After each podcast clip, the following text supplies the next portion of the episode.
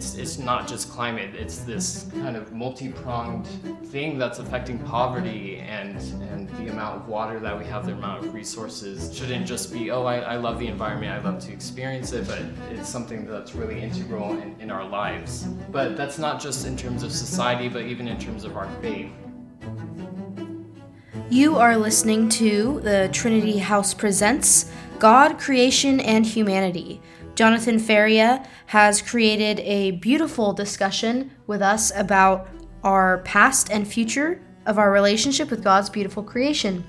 Many people were invited and many came to enjoy some delicious dinner as well as a discussion with Jonathan and his topic that he brought to the table. Hope you enjoy.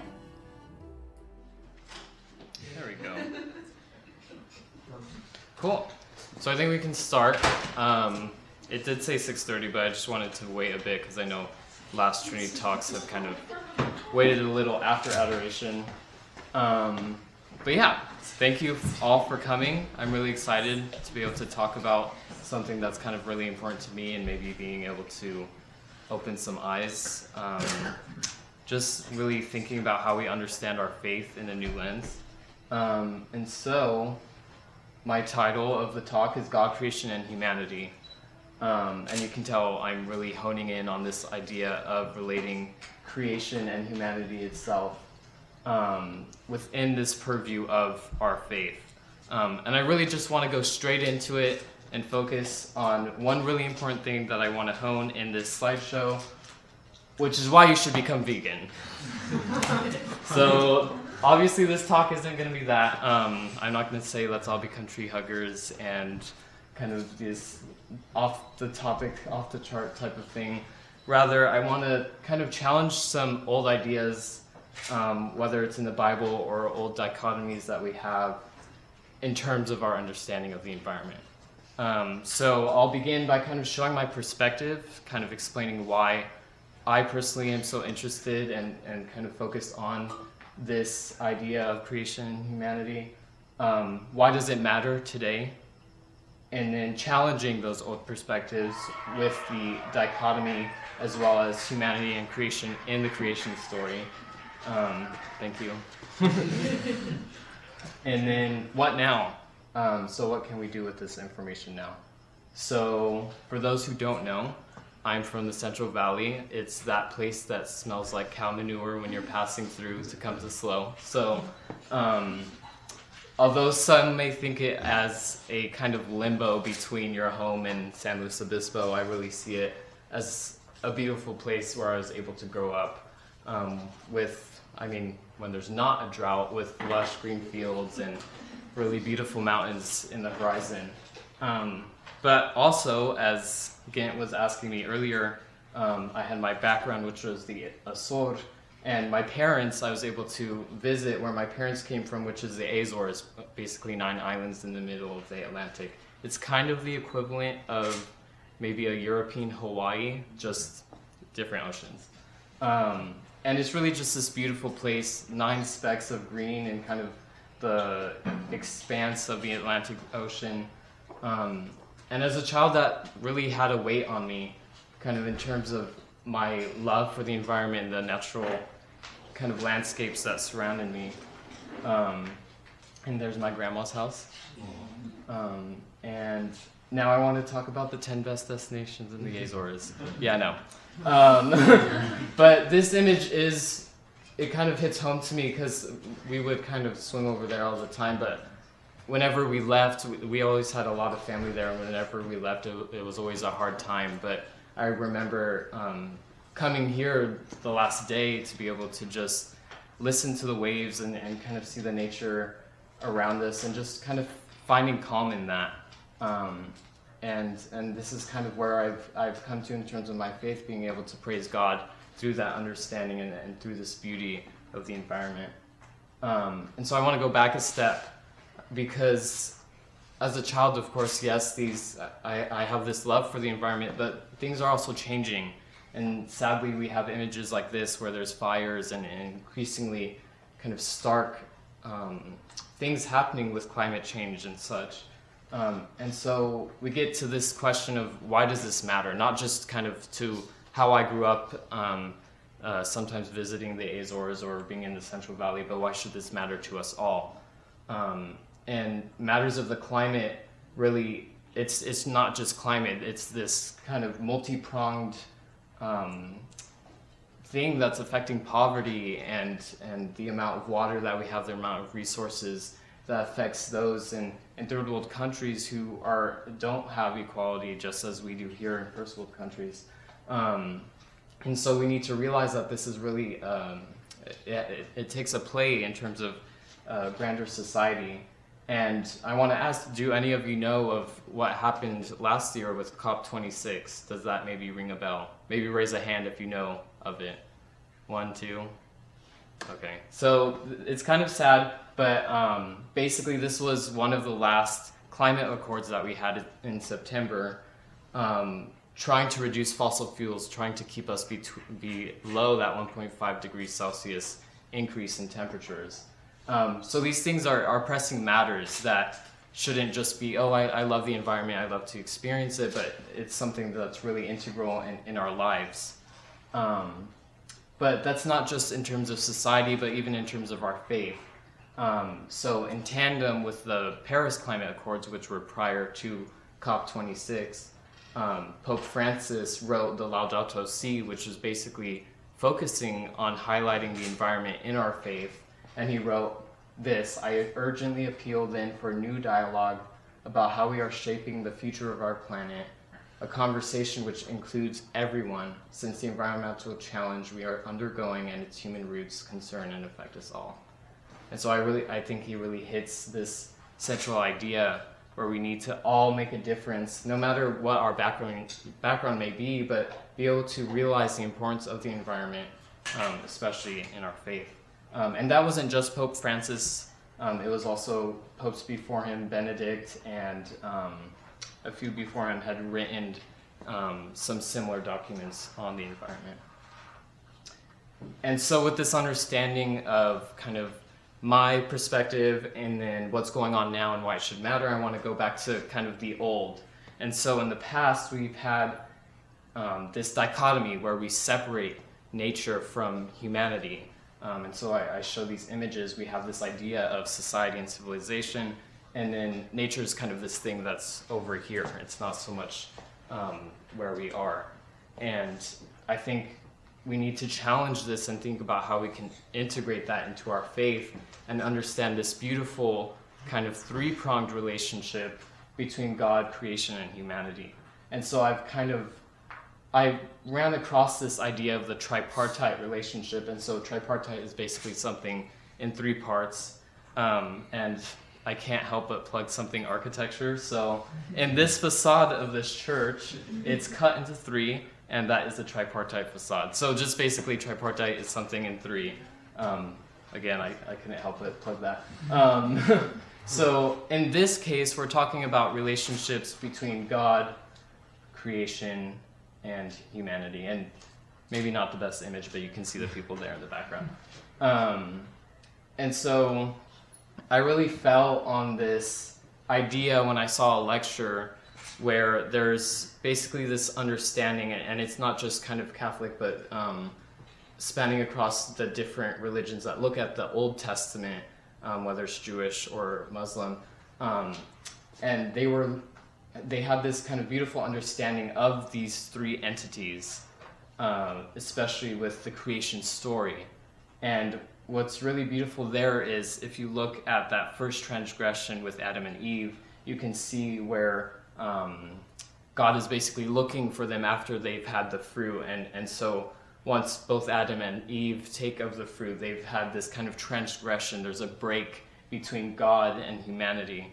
And then um, he asks Adam what had happened, and he blames Eve. And so there's this break between humanity and itself. And then, of course, they're exiled from Eden, which is supposed to be the perfect creation, and so a break between creation and humanity. And at its basis, I'm, I'm not, that could be a whole entire talk in itself, but at its basis, what I'm focusing on is this beautiful relationship that we can begin to understand by kind of bringing creation into our understanding of our faith with God. Um, and so, if you guys remember the last talk, that's Johnny kind of slumped over. Um, he showed this image, um, and basically he was talking about family in the modern world, and he was focused on the context within the context of tripartite relationships on mending humanity and humanity. And in my case, and there's the two images just to kind of bring some context into that. In my case, I really want to hone in on creation and humanity and, and mending what was broken there. Um, and so from that, we're challenging this old dichotomy, not so much nature and um, humanity or, or nature is all the way over there, but rather coming back to this idea of all three. Um, and so I really want to delve specifically into that creation story. Um, and we should all pretty, pretty much know the general gist of it. In the beginning, when God created the heavens and the earth, I don't think I need to read all of that. But um, it goes on and for a total of seven days. Um, but for those who don't know, there's actually two times that it's this account is written, and there's this um, commonly held hypothesis that there's basically a few different groups of writers who wrote the Bible, um, and those include both, in this case, the priestly and the Yahwist writer. Um, and the priestly is more well known for that context, whereas the beginning of creation is on the first day, on the second day, on the third day. The Yahwist is kind of a smaller text after that that doesn't so much go through each day. Um, but I explain this because both of these have different words and specific words that they apply in terms of our understanding of the, of the environment. And so let's go straight into that. So for the priestly, I'm, I'm really going to focus on a few verses. But for the priestly, we have, Then God said, let us make humankind in our image, according to our likeness, and let them have dominion over the fish of the sea, and over the birds of the air, and over the cattle, and over all the wild animals of the earth, and over every creeping thing that creeps upon the earth. And so we have this, this stark word that can seem negative in connotation, that can seem abusive, and which has actually been thrown around in the past in terms of saying that the church has been one that kind of um, oppresses the earth and, and, and takes advantage of it. And the quotations go on and, and say, uh, fill the earth and subdue it and have dominion yet again. Um, the Yahwist is, is a little more on our end, I would say, in saying um, the Lord God took man and put him in the Garden of Eden to till it and to keep it, to really um, kind of more of a respectful term to it. Um, and if we look further into these words and, and we translate them straight to Hebrew, um, we can see that dominion really is kind of associated in other areas of the text in Leviticus and Isaiah. It's often associated with exploitation and abuse. Um, and subdue, the same can be said with this idea of conquering foreign lands. And then, of course, the Yahwist is a little more easier in terms of the terms to be able to understand this serving and, and even preserving of nature. Um, but if we look back at the priestly and we actually take everything into context, we can see, let us make humankind in our image. And so this dominion shouldn't so much be an oppression, but more so something, just as the Father is a father to us, we can father and, and have a loving responsibility over nature. And so the same can be said for subdue, seeing it in God's image and being able to respect and steward the earth rather than kind of oppress and, and take full advantage. And so, again, there's in that same writing, um, dominion becomes not something of destruction, but care, order, and creation. And this idea of care, Pope Francis actually focuses on that as being one of seven kind of critical things to follow in our faith and, and being able to care not only for each other, but care for the environment. Um, and again, like I said, the Yahwist doesn't need as much as um, an argument to it. Um, again, avad and till and keeping kind of more aligned with that idea of preserving and having stewardship. But in terms of that, I do want to go a step further and, and realize this beautiful relationship with the dust of the ground, whereas man came from the dust. And so we have, again, going back kind of to the tripartite relationship, realizing these beautiful commonalities and even just the syntax and the words um, Adam coming from earth or Adam Adama. Um, and so, what now? What can we do with this information? Um, let's just replace the idea of dominion, of being oppression, but, but rather becoming this care, order, and stewardship. I really don't think there's anything I'm saying here that's really quite innovative. I, I think it's just a matter of having a new um, context, a new understanding of these things.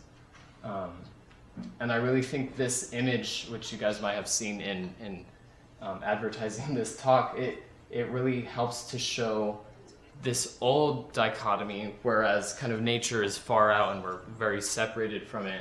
Um, and I just want to ask that we challenge this, that, that we make it so that we are more so one with nature, but also being able to praise God in doing so.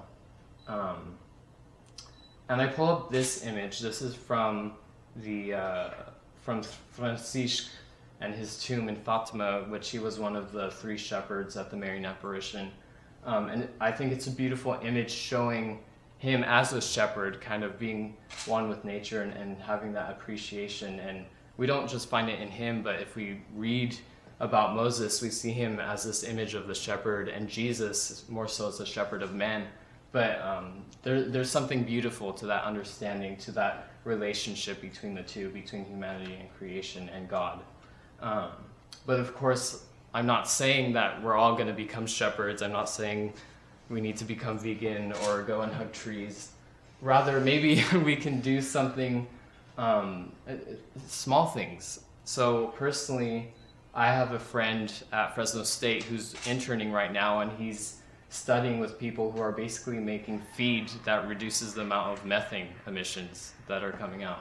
Um, so I, that's just a beautiful way that he's able to make a difference. Um, I'm designing something in my project right now where I'm looking at nature um, in tandem with other people who were not just for aesthetics, but making something that's efficient for the environment. Um, this image I took when I was in Lisbon, and it's this beautiful um, painting. It, this artist basically takes trash and he's able to make these sculptures and paintings where he brings up the important species that were in that area. And he's able to really bring them to the forefront um, and kind of advocate for them. Uh, but then again, we can just take a look around. Um, I think we tend to forget that California, like we're blessed to be here, California is one of the most biodiverse regions in the world, especially in terms of fauna. Um, and just being able to see those things and open your eyes to it and, and, praise God in doing so, I, I, think it's just such a beautiful thing. Um, and so maybe part of that is being able to join a conversation. I know um, there's a Slack channel, Care for Creation, where maybe you guys can join after tonight and be able to be a part of more of these things that's focusing on this idea of integrating the environment in our faith um, and even joining eco reps who are on campus. But just being able to do something even if it's just being able to see the beauty that's around us because it's really easy to get lost in kind of the anxiety, the constant rush of life, whether it's midterms. I know we just got, hopefully, most of us got past midterms already. Um, but just taking that second to realize the beauty that's around us and being able to praise God. Um, and so, again, this image, let's be able to challenge this and make a difference. And, and I think Pope Francis really put it best when he says, let us make a difference each to our own, in our own ability. And so, whether that's my major in architecture or whatever your majors are, I, I just ask that we might all do that and challenge that old dominion and rather have care for creation. Thank you.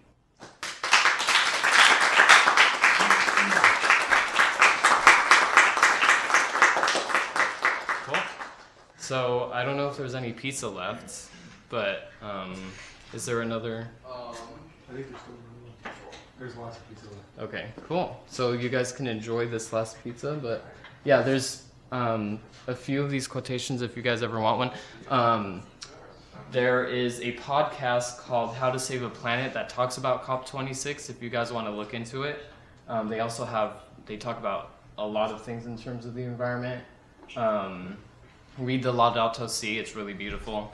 Um, yeah. If you guys ever have any questions. questions. I will take questions, yeah. so, so I really liked when you were talking about the Dominion thing because I think it's important for like a lot of our modern ears. We hear stuff like Dominion, we think of power dynamics, and I think this is something that is honestly like a horrible consequence of Marxism trying to come and like create um, an issue with power over things. Because when you're talking about like God, He clearly has a lot more power over us, and so when it's talking about dominion over Earth, that's responsibility towards the things that we have dominion over. We have to care for those things. Yeah. We can't reap what we everything the, the fruits of the earth and abuse it. Um, but I think too, like in what you're talking about, I'm interested in your perspective as like an architect.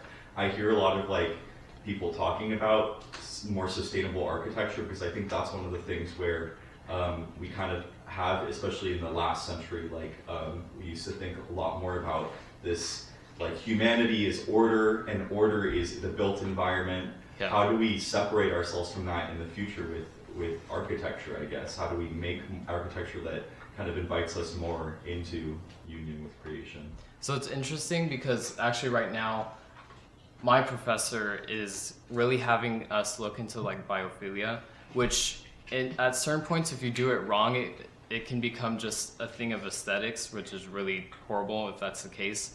But she's really having us investigate the like the systems that are ha- happening in nature and this interconnected. Because obviously, if you think about nature and and um, the surrounding environments, there's so many scales to it that you can really dive into. And so being able to take advantage of kind of what nature has already learned over thousands of years and being able to apply that to the built environment. Um, I think sometimes part of that is also just being able to kind of bring through the built. This is I'm going to focus on architecture because that's kind of how you phrase the question. But be, being able to bring people to that mindset of seeing their surroundings and opening their eyes to it. So, So yeah. more glass. yeah. What is biophilia? Biophilia is basically a love for life. So in the case of architecture, it's kind of a coin term for like if something looks like nature, but it should really be kind of following the example of like those systems that are happening. But biophilia is love for life. Like Gaudi's um, Sagrada Familia Yeah, La Sagrada has a lot Familia. of like trees in it. Yeah, exactly.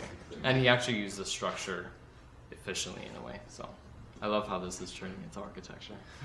So do you have like an example of some like architecture? Like, Oh my gosh. like, like you're you're saying like you know you're trying to apply this biophilia to architecture. Like is there? So does that look like? um, originally in my project, I was looking at kelp, um, and you can like think about the blades, and they're like corrugated in a certain way that's similar to corrugated steel. Also, they they obviously like they're focused on photosynthesis, so being able to employ um, what's it called photovoltaics or basically solar panels um, in the building, and that doesn't necessarily have to be like the average because now they're making like tiling that's photovoltaics too. So, but yeah.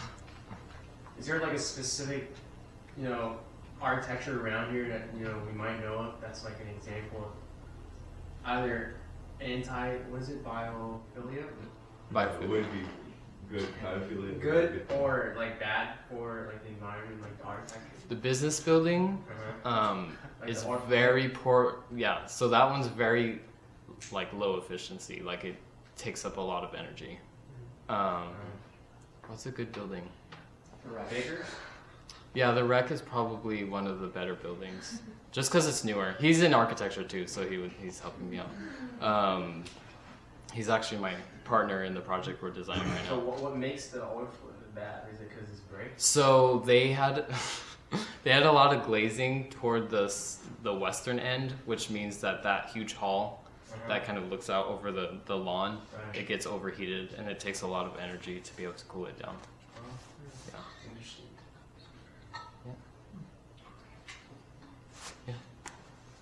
What's up?